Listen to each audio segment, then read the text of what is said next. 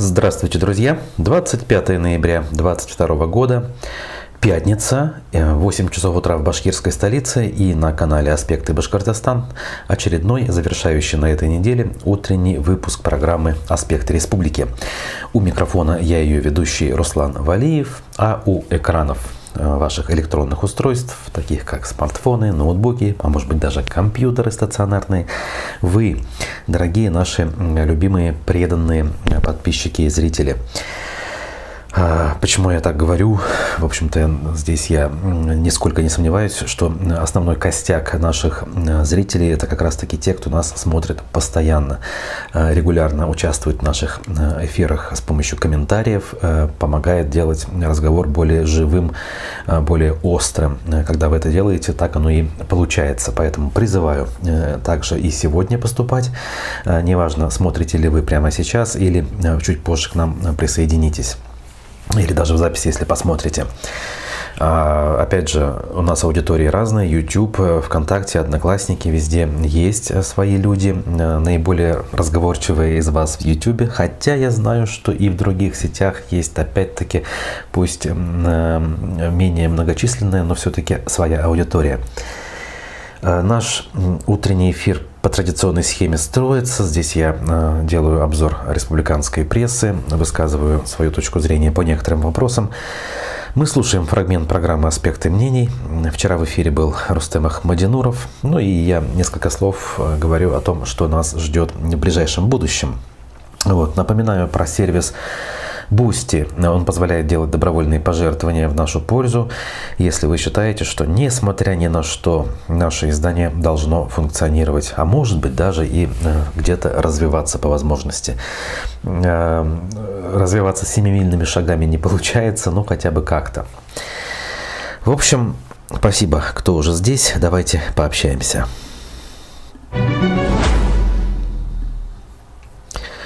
Начну сам себе не в пример, как говорится, с официальной хроники, с публикации Башинформа. Просто немножко улыбнула, как говорится, меня эта новость. Башкирия может заменить многое из предлагаемого западными странами. Федеральный эксперт. Значит, такой вот заголовок здесь приводится, и сразу поток мыслей в голове. А что же такого может Башкирия предложить стране в смысле замены иностранной продукции? Сразу приходят на ум какие-то, я не знаю, высокотехнологичные изделия, и начинаешь теряться в догадках. Оказывается, вот о чем говорил некий Дмитрий Журавлев, научный руководитель Института региональных проблем. В общем-то, звезд с неба хватать не стал и перечислил следующее.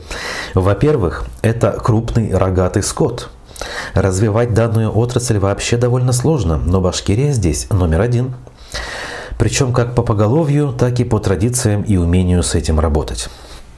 Ну, для начала возьмем статистику последних лет. И так у нас импорта в этом смысле было совсем чуть-чуть. И так Башкирия в этом смысле, как и еще несколько регионов, развивались, как ни крути. У нас на то есть соответствующие условия, есть соответствующий опыт, опять-таки, да. И каким образом в этом смысле мы должны заменить импорт, который мы и как бы уже заменили, это, конечно же, мягко говоря, смешно. Во-вторых, это сода и удобрения.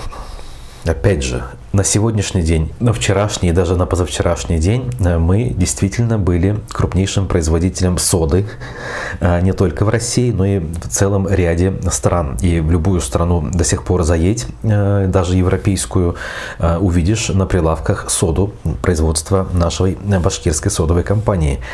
То есть, опять-таки, что и как мы должны заменить, если мы и так на этом рынке были абсолютным монополистом фактически. Удобрения. То же самое. Как бы на рынке удобрений до сих пор Россия остается в лидерах, Башкирия в том числе. Хотя, кстати, по Башкирии даже не скажу. Ну, окей, химическое производство у нас развито, поэтому здесь есть, наверное, куда расти. Так вот, опять-таки, даже санкции мировые в этом направлении не вводятся просто потому, что как бы удобрения особо нигде не производятся, кроме как у нас. Ой, поэтому, конечно, мнение таких горе-экспертов, да еще и выносить вот такой красной строкой во главу издания, это, конечно, мягко говоря, несерьезно. Башкирия – старейший нефтяной регион, опять же. Совершенно очевидные вещи, повторяет эксперт. Ведь ту же сибирскую нефть открыли существенно позднее башкирской. Ее, к примеру, использовали во время Великой Отечественной войны. Боже мой, вот мы не знали. Опять же, активная переработка означает и большие доходы региона, отметил Журавлев. Я где-то понимаю, например, почему именно так данный эксперт рассуждал. К нему обратились журналисты: скажите что-нибудь хорошее про Башкирию. Ну, он такой: ага, что я знаю про Башкирию? Дайте-ка я скажу что-нибудь хорошее. Ну, как бы надо же, для красного словца, для того, чтобы в конце концов там, выполнить свою миссию и не отказывать журналистам. Но вот зачем вот это перепечатывать в Башинформе? Ну, совершенно очевидные вещи, да? 2 × 2 = 4, мы это и так с вами знаем. Руслан, салям, Башкортостан, салям, Руслан, вам взаимный. Ну, в общем, так и живем, поэтому давайте переходить к нашим существенным новостям. Хотя, опять же, некоторые из них, ну, просто надо, конечно, озвучить, поскольку, в общем, ничего важного-то и нет, но просто... холодный пот выступает, когда некоторые из них читаешь, и хочется лицо глазами закрыть. Депутат Госсобрания Башкирии Рустам Хафизов подготовил иск о признании недействительным соглашения о распаде Союза Советских Социалистических Республик. Он этот самый иск опубликовал на своей странице во ВКонтакте и попросил пользователей соцсетей поддержать его или прислать дополнение. А, видимо, присылать критику и смайлики со пальцем у виска он не призвал. Ну, надеюсь, хотя бы не запрещает этого делать. Он опирается на решение Госдумы от 15 марта 1996 года, которое признало соглашение о создании СНГ от 8 декабря 1991 года не имеющим юридической силы в части, относящейся к прекращению существования СССР. Также он аргументирует свой иск нарушением прав граждан как России, так и образовавшихся после распада Союза республик. Цитата. «Наличие пограничных постов разных языков существенно затрудняет или делает невозможным такие простые вещи, как поездка к родственникам, возможность ухаживать за могилами близких, возможность отдыхать и путешествовать, беспрепятственно перевозить грузы». Данный иск выражает желание и намерение граждан бывшего СССР восстановить законность и справедливость, резюмирует Хафизов в иске и просит признать соглашение о создании СНГ, а также решение о прекращении существования СССР недействительными. И вот эти люди на полном серьезе называют себя депутатами, народными избранниками, занимают вот эти вот кресла, значит, и на полном серьезе эти вещи обсуждают. И ведь иск реально будет, скорее всего, подан там в какую-то судебную инстанцию, зарегистрирован, и даже на его рассмотрение будет затрачено время. Само по себе, конечно, сама по себе мысль абсурдна, это как бы одно, да, другое дело, но ведь как бы у нас жизнь идет так, как идет. У нас есть текущие цели и задачи, у нас есть текущие проблемы, самое главное, и их, наверное, все-таки имеет смысл решать здесь и сейчас. Но заниматься совершенно абсурдным, в общем-то, перекладыванием из пустого в порожнее вот этих вот мыслей, вот этой вот ностальгии, это совершенно глупо и даже безнравственно, я бы сказал. Причем, что интересно, вот эти вот инициативы, они довольно, скажем так, при том, что они очень популистские, да, они заходят в умы широких масс, и те начинают на полном серьезе их обсуждать, делиться между собой и говорить: ах, как же было там хорошо при Советском Союзе, условно говоря, дискуссию эту самую поддерживать. На фоне имперских амбиций, которые наша страна вновь предъявила миру, кто-то скажет, что даже в этой совершенно глупой затее есть определенный здравый смысл, поскольку именно в этом направлении действует наша российская власть. Но люди здравомыслящие же понимают, что сколько бы ни действовали в этом направлении наши власти, это совершенно утопичное и бесперспективное начинание. Более того, оно чревато куда более страшными последствиями, чем кому-то может показаться изначально. То есть мы можем не просто не восстановить СССР, а можем лишиться того, что есть сейчас. Дальше, как говорится, думайте сами, мысль завершать в этом смысле нет никакого толку. Так можно далеко пойти вглубь веков. Да, в этом смысле как бы мракобесие и стремление к всему так называемому традиционному у нас во всех областях жизни набирает обороты. И мало кто понимает, что эти вещи на самом деле лишь вначале кажутся хихоньками да хахоньками, а в конце концов даже вот это вот стремление, скажем так, полностью ликвидировать такие естественные природные явления, как ЛГБТ, в конце концов ударят и обернутся против самых, условно говоря, обычных граждан, которые вроде как себя к этим социальным группам никак не относят. Это так работает. Репрессии, они такие. Поначалу они нацелены против, там, условно, конкретных врагов, против которых их нацеливают авторы, скажем так, и идеологи. А когда вот эти самые враги заканчиваются, а маховик уже запущен, он начинает автоматически, будем так говорить, подгребать под себя уже совершенно обычных людей, в том числе тех, которые изначально сами участвовали в подготовке этих самых репрессий. Опять же, далеко ходить, что ли, нужно. В нашей истории нашей страны это уже было. И прямо сейчас мы наблюдаем примерно это. Огромная силовая машина, которая изначально была нацелена, скажем, на борьбу с оппозицией, с конкретной организованной оппозицией. Будем говорить про сторонников Навального, лично Навального.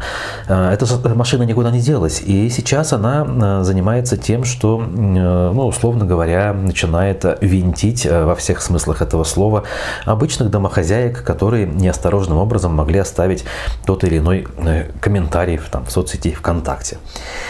И все, и дальше мало никому не покажется. Эти очевидные вещи, они требуют того, чтобы их озвучивать и повторять, но почему-то не для всех они очевидны. Так, 2 миллиарда 300 миллионов рублей получит Уфа в следующем году на реконструкцию, ремонт и строительство новых дорог. Андрей Назаров об этом сообщил, премьер-министр. Я опять же повторю банальность, которую всякий раз артикулирую, когда говорю про Назарова. Он у нас большой оптимист, оптимизму которого, соответственно, можно позавидовать.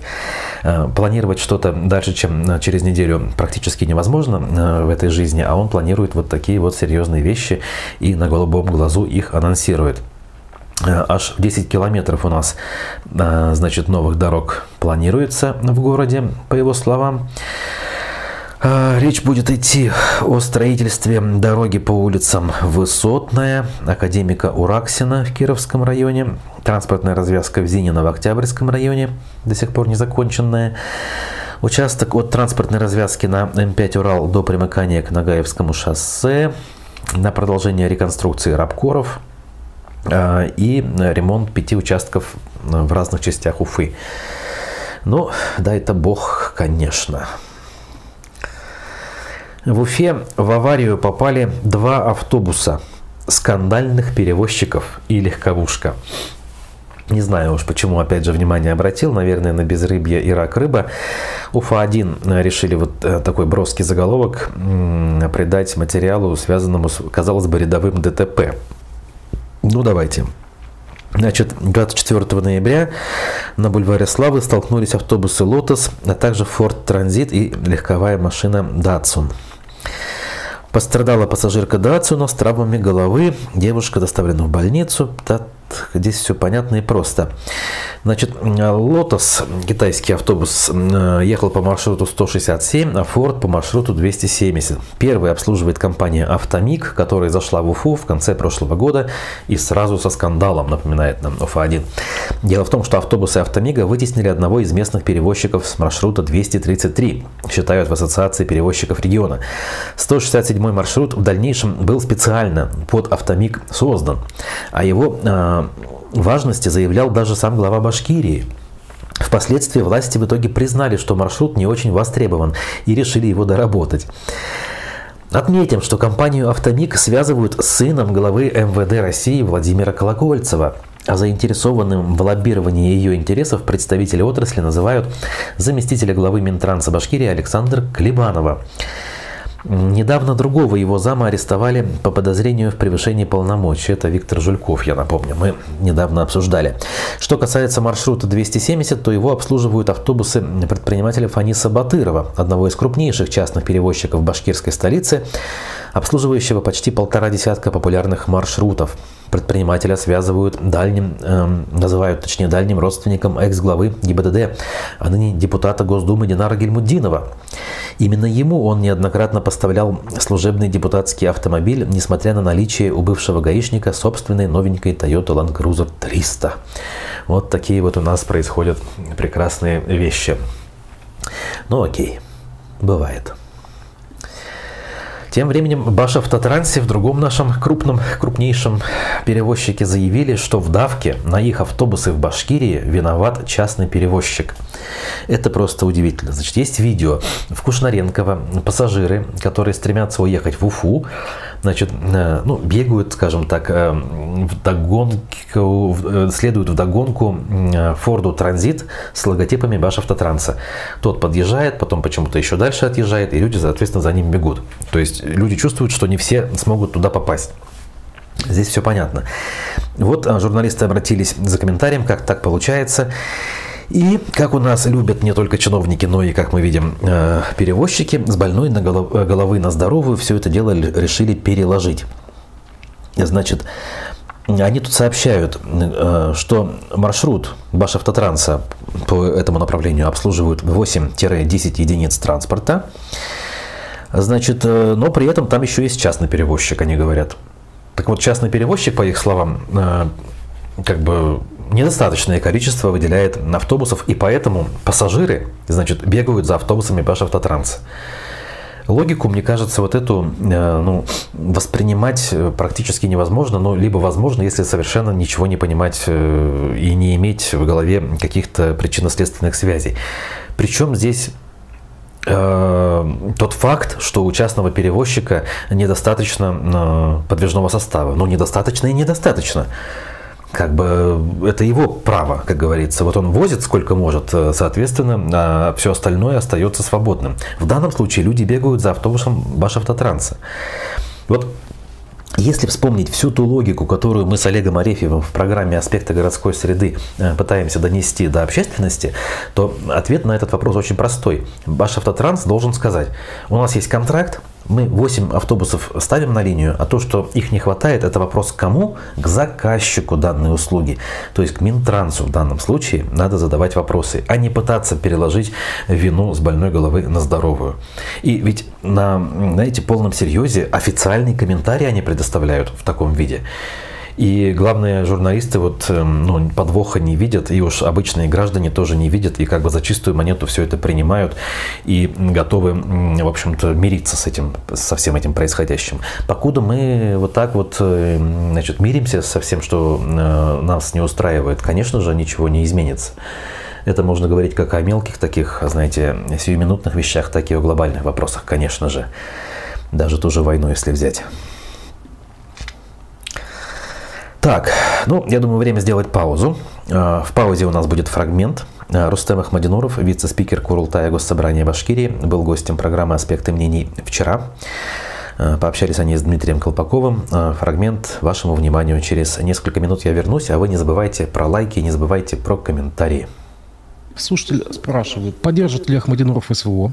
Ну, и каким видит политическое устройство государства после прохождения этого этапа?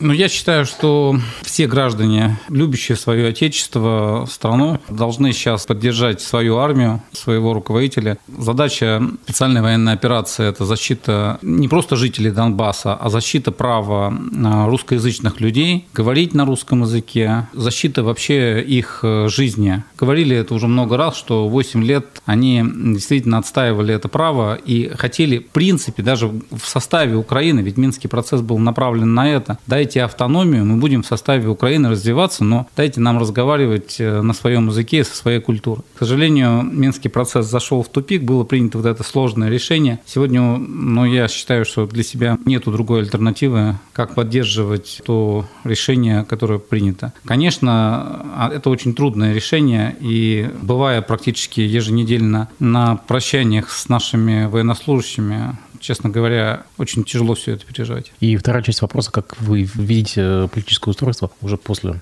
СВО? Ну, любая война и любые военные действия, как бы мне называли СВО, военные действия, заканчиваются мирными переговорами. И я вижу то, что должен быть какой-то компромисс в том, чтобы жителям Донбасса, сегодня еще и Новороссии, должно быть дано право развиваться в соответствии с их желанием, с их традициями, то есть разговаривать на русском языке, воспринимать русскую культуру и избирать себе своих руководителей. Если, я думаю, будет мирное соглашение, это будет обязательно оговорено. Политическое устройство России. Федеративное государство, Российская Федерация. Не склонен думать, что что-то ждет плохое нашу страну. Я оптимист. Каждый год из России порядка 40 тысяч умников и умниц уезжает за границу получать образование. И сейчас так называемый коллективный Запад делает все возможное для того, чтобы наши наиболее одаренные дети получали образование не в России, а за ее пределами. А так ли виноват Запад, тем более так называемый коллективный Запад, в том, что у нас дети уезжают учиться, получать образование и не возвращаются? Прямо вот во всем виноват Запад.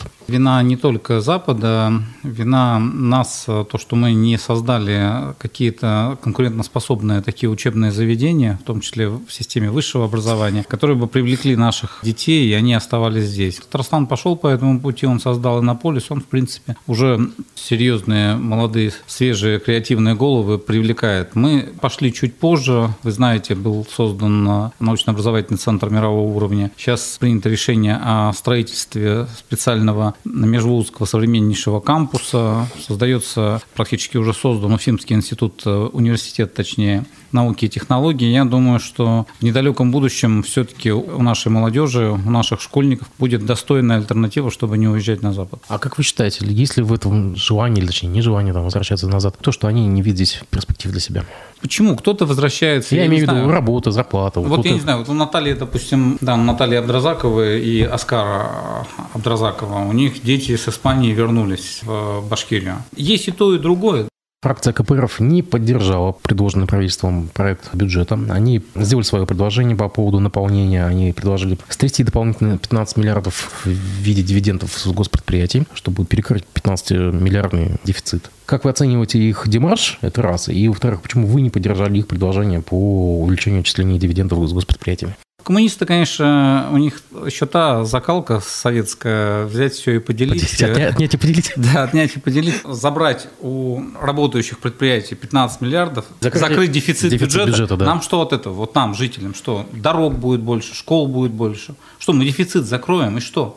В дефицит живет и Америка, и вон Татарстан живет. Да Ради Фаевич как пришел, все время мы живем в дефиците. И что от этого? От того, что мы жили при Рустам Закеевиче при профиците... Нет, погодите, сейчас Минфин кредиты берет, чтобы перекрыть дефицит. Не влезем в кредиты тогда? Мы влезаем в те безопасные цифры, которые ставит нам Минфин России. И жить, ну, не в таком дефиците, как то Украины, да, где у них там 1,5 годового бюджета в долгу, а 10-12%. Это вполне нормально. Жить в небольшом дефиците, но при этом строить больницы, школы, там, дороги. У нас никогда не было такого дорожного фонда. У нас был дорожный фонд, я помню, при, опять же, Рустаме Закеевиче, 12 миллиардов. Сегодня он 30 миллиардов вообще. Вы замечаете, что мы строим гораздо больше. У нас, посмотрите, бум на строительном рынке, но, во всяком случае, мы уже к 3 миллионам квадратных метров приближаемся. Республика развивается. Посмотрите, что в каждом районе города появились парки. Последний парк, все говорят, вот там площадь Шаймуратова, Советская площадь, очень дорого стоит, там 800 миллионов, 700-800, но это главная площадь, это наша Красная площадь. Она не может стоить дешево. Лучше, наверное, чем там стоянку автомашин устраивать в центре города. Конечно же, есть альтернатива тому, чтобы поддерживать происходящие военные действия, Рустам Маратович. Это мое твердое и глубокое убеждение.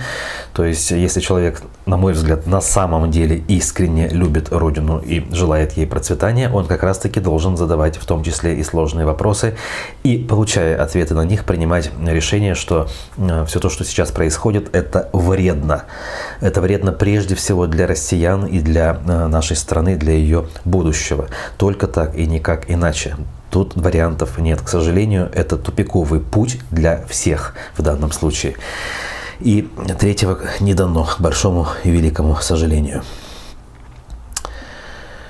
Ну, вот в продолжении темы, что ли, Уфа-1 публикует материал о отдельно взятой трагической истории. Что известно о погибшем мобилизованном сержанте из Башкирии Инзире Субхангулове? Значит, в ноябре простились с уроженцем Чешминского района. Понятно, что таких примеров много, я сразу хочу об этом оговориться. Мы каждый день в своих программах каждую новость о погибших не обсуждаем, мы просто это все фоном идет. На тех же аспектах ежедневно мы публикуем информацию о тех, кто погиб и кто похоронен. По крайней мере, опять же, ту информацию, которая является достоверной и подтвержденной. Так вот, здесь просто пример показательный. Инзир родился в селе Салихово Чешминского района в 1992 году. В школьные годы он занимался спортом и ездил от района на различные соревнования по футболу и волейболу.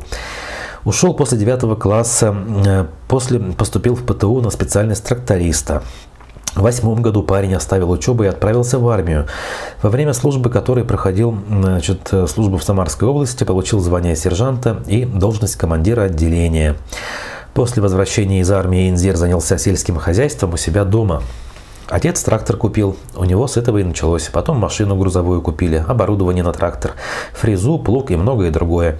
Зимой хотел дровами заниматься, рассказывает мать военного. В 2019 году парень вместе с женой взял квартиру в военном городке Валкино. На спецоперацию Инзир отправился, так как был мобилизован. Он уехал всего через неделю после объявления мобилизации. Значит, так вышло, потому что Инзир имел звание, командирский опыт и подходящую специальность водителя. Скрываться при этом он не стал, так как считал, что все равно его найдут. Поэтому, когда пришла повестка, долго думать не пришлось. Казалось бы, совершенно типичная среднестатистическая история. А если задуматься, вот ради чего человек погиб? Совершенно бессмысленно погиб. Вот это, опять же, для меня истина в последней инстанции. Но что из этого следует? Это, во-первых, личная трагедия для его близких, понятно. Но такие вещи, как трагедии, они рано или поздно, так или иначе, проходят. Рубцы на сердце постепенно затягиваются. Хотя, что уж говорить, всегда останется горечь трагедии в сердце матери той же. Но человек занимался делом. Да, не чем-то глобальным, крупным, но пытался развивать то же самое сельское хозяйство. И вот его нет. Соответственно, эту работу, которую он выполнял, никто выполнять не будет. Это мультипликационный эффект. И таких людей сколько? В конце концов, страдает в целом село, район, республика, страна. И на фоне того, что мы, во-первых, продолжаем тратить немыслимые деньги на это, на этом фоне мы продолжаем класть огромное количество жизней на это. При том, что это все, в свою очередь, бессмысленно, бесперспективно и совершенно не имеет никакого, скажем так, логического выхода, все в конечном итоге это ляжет тяжелым бременем на все то, что останется.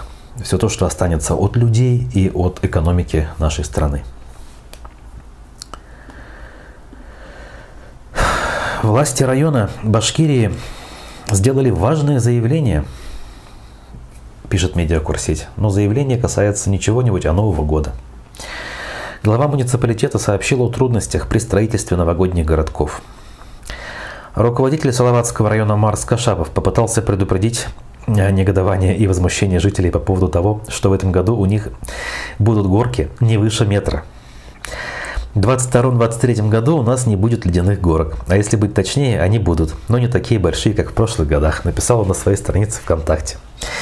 Глава района объяснил это вступлением в силу новых требований к содержанию аттракционов. Теперь аттракционы из металла, дерева или иного материала, льда и их комбинации подлежат государственной регистрации до ввода в эксплуатацию. Вода, из которой изготавливается лед для строительства горок, по качеству должна соответствовать питьевой. Аттракцион подлежит регистрации, пишет он. И так далее, и так далее. Короче говоря, раз так, мы ничего делать не будем, соответственно, и регистрировать ничего не будем. Вот вам горки в виде небольших кучек снега на высотой до 1 метра. Развлекайтесь, как хотите, катайтесь, где придется. Пруфы. Бомбоубежищ уже нет, куда бежать и что делать в случае чрезвычайной ситуации. В управлении гражданской защиты рассказали, что нужно сделать, если вашей жизни будет угрожать опасность, и как понять, что тревога не учебная. Значит, жители Башкирии на фоне происходящих событий все чаще задумываются о своей безопасности, о том, куда бежать, если их жизни будет что-то угрожать. Они задаются вопросом о местоположении бомбоубежищ. Люди, не эти вопросы надо задавать, а те самые, о которых я пытаюсь донести битый час и не только сегодня. А почему мы вынуждены думать о бомбоубежищах? А что происходит? А какого, извините, рожна мы полезли не в свое дело? И вот тогда, может быть, ответы правильные на вопросы найдутся, а не будем мы заниматься уже ликвидацией последствий. Причины нужно исправлять, а не последствия. Так, в общем, дальше тут при желании прочитаете, в пруфах это все есть. Ну вот даже интересные фотографии того единственного бомбоубежища, которое все-таки функционирует. Тут бронированная дверь с какими-то интересными рукоятками. Интересно было бы живьем даже посмотреть, может быть, но чисто для общего развития. Вот и Михаил Николаев нам пишет какие-то вещи, но совершенно не имеющие отношения к главным существенным проблемам. Когда будет компенсация за уничтоженное поголовье КРС в Зауралье? И какова истинная причина борьбы с ОСПой КРС? На мой взгляд, причина борьбы с ОСПой КРС – ОСПА КРС. Не более того. Здесь в этом смысле, опять же, какие-то подвохи, какие-то теории заговора и конспирологические теории. Ни в коем случае искать я не склонен. Я склонен искать проблемы совершенно в других местах.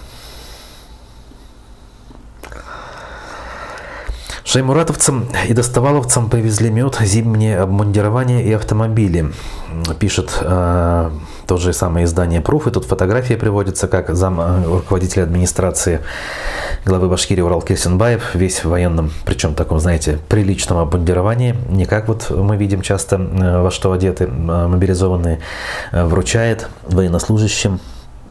Ну, что-то вручает, тут не совсем понятно на фотографии. Сзади стоит музыкант Рамиль Бадамшин в таком же обмундировании и широко улыбается.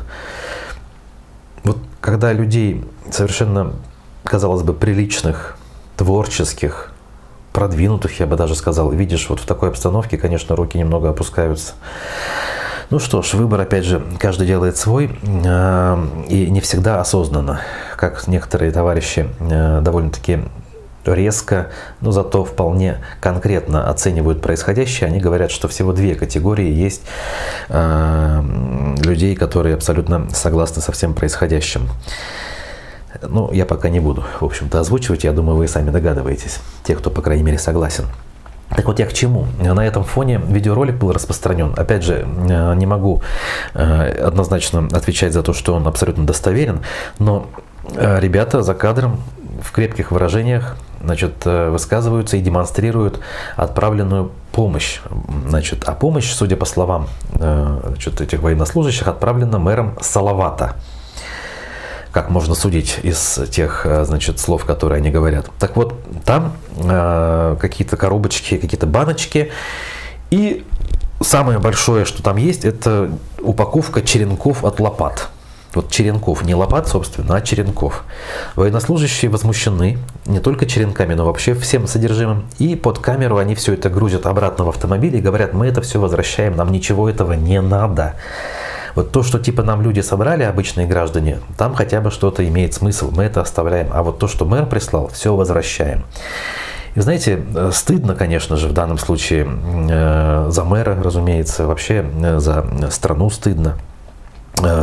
При том, что я, конечно же, склонен задавать первоначальный вопрос, глубинный вопрос, а что вы там делаете? Ну, окей, ладно, как говорится, мобилизованные, условно говоря, не виноваты, их туда отправили силой, и вот они ждут помощи, и вот наши чиновники, находящиеся в тылу, которые, казалось бы, всеми фибрами души, и не только души, все это поддерживают, они зачем-то туда отправляют ненужный хлам. Вот все, что на складах хранилось, пылилось, они туда отправляют для того, чтобы отчитаться перед вышестоящим начальством, что они делают все для поддержки армии. Но при этом они совершенно медвежью услугу оказывают. Ведь они это где-то собирают, они это все перевозят, это требует денег, это затраты на топливо, это затраты времени, в конце концов, и даже моральные силы, в конце концов, уходят, потому что мобилизованные там ждут чего-то хорошего, распаковывают, скажем, посылку и понимают, что им прислали черенки от лопат. Что они должны этими черенками, что, я не знаю, врага бить Или, может быть, я не знаю, стекла, я не знаю, разбивать во вражеской технике. В общем, куда ни кинь, всюду клин.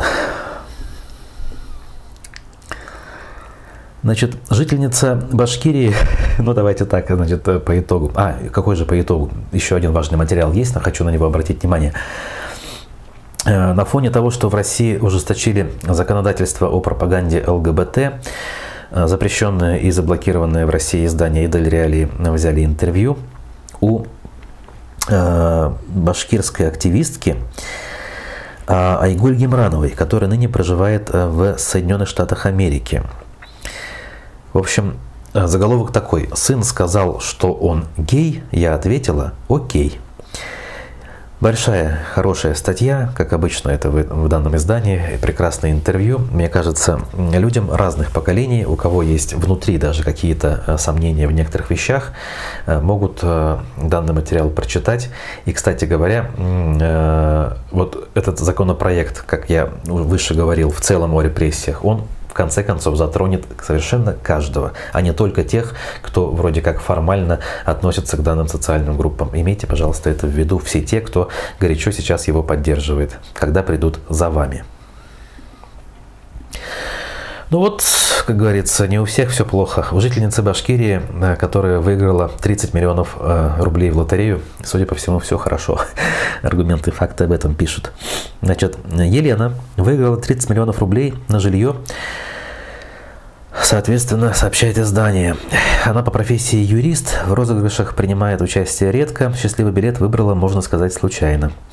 О победе узнала через смс-уведомление и сначала подумала, что выиграла 30 тысяч. Реальную сумму увидел уже муж, с которым Елена поспешила поделиться радостью. Если интересно, почитайте. Судя по всему, материал, ну скажем так, проплаченный, но если это правда, почему бы не порадоваться за нашу с вами землячку. Когда Михалков снимал про черенки от лопат вместо ружей, он это снимал не про СССР, а про будущее, пишет нам Денис Каримов. Слушайте, я вот не помню, в каком из фильмов, видимо, в «Утомленных солнцем», в какой-то из частей у него это было, да? Если я ошибаюсь, поправьте, но я в любом случае ваш комментарий прочитаю, даже если не сейчас, а после окончания программы. Друзья, мы планируем с вами еще увидеться сегодня, буквально через час с небольшим. В 10 утра у нас программа, значит, «Аспекты городской среды» с Олегом Арефьевым. Она никуда не пропала, она продолжается, просто была небольшая пауза техническая, скажем так. Вот. А в 11 часов у нас «Аспекты мнений». Сегодня эфиры прям подряд. В «Аспектах мнений» политолог Николай Евдокимов будет, поэтому можете, в общем-то, далеко от своих устройств не отходить. Спасибо всем, кто был вместе с нами сейчас. Зовут меня Руслан Валиев. Еще раз увидимся. Всем пока, до новой встречи.